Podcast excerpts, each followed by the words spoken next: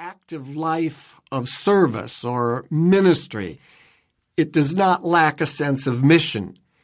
In other words, really, it's not as if being contemplative is in some way in opposition to being more active in our lives. A helpful question, at least as we begin, as we contrast the active and the contemplative, and wonder which of these may be more substantive or significant or important in our Christian lives, a helpful question for you to keep in the back of your minds is just the question which is more important? Inhaling or exhaling? Soon as we ask that question, we already realize that there's a rhythm here and you don't get one without the other. So likewise when it comes to living contemplatively.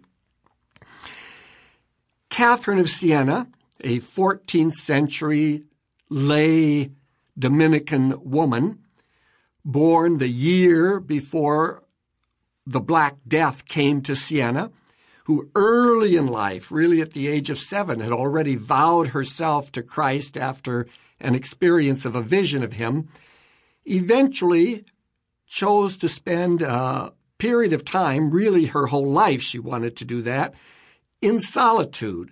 In her parents' home is where she ended up because they provided her a cell, a small space in their home, and she lived there for three years in that cell, growing in her love of God, deepening her contemplation, but eventually was called by Christ out of that context to be more active in Siena with the sick, the poor, eventually attracting disciples.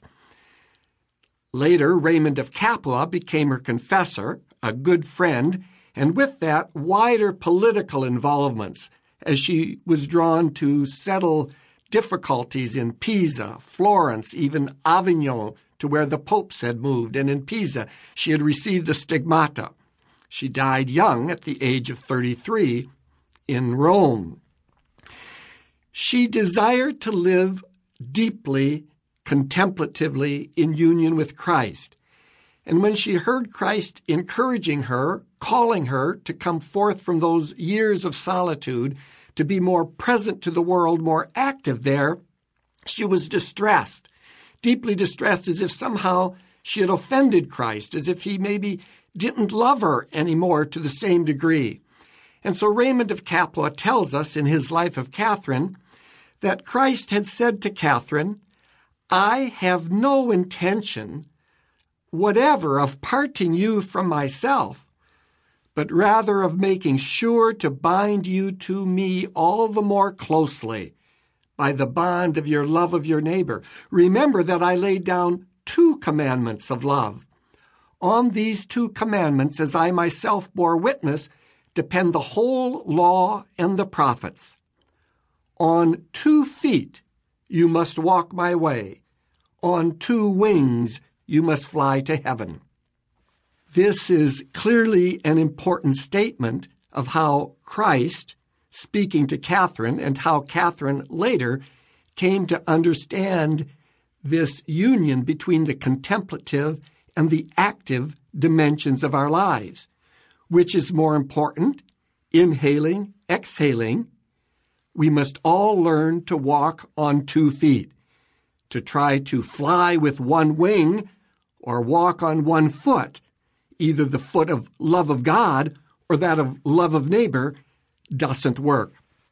In a similar way, Meister Eckhart, also a 14th century Dominican mystic, earlier than Catherine, who had studied in Paris and Cologne, became very active as a prior and provincial in the Dominican order, taught in Paris, preached in Strasbourg, in Cologne, lived a very active life, obviously, and yet is known to us today as perhaps one of the more profound mystics in the Christian tradition. So again, here we have someone living a deep mystical life and yet an extremely active life. Eckhart gives us a new interpretation.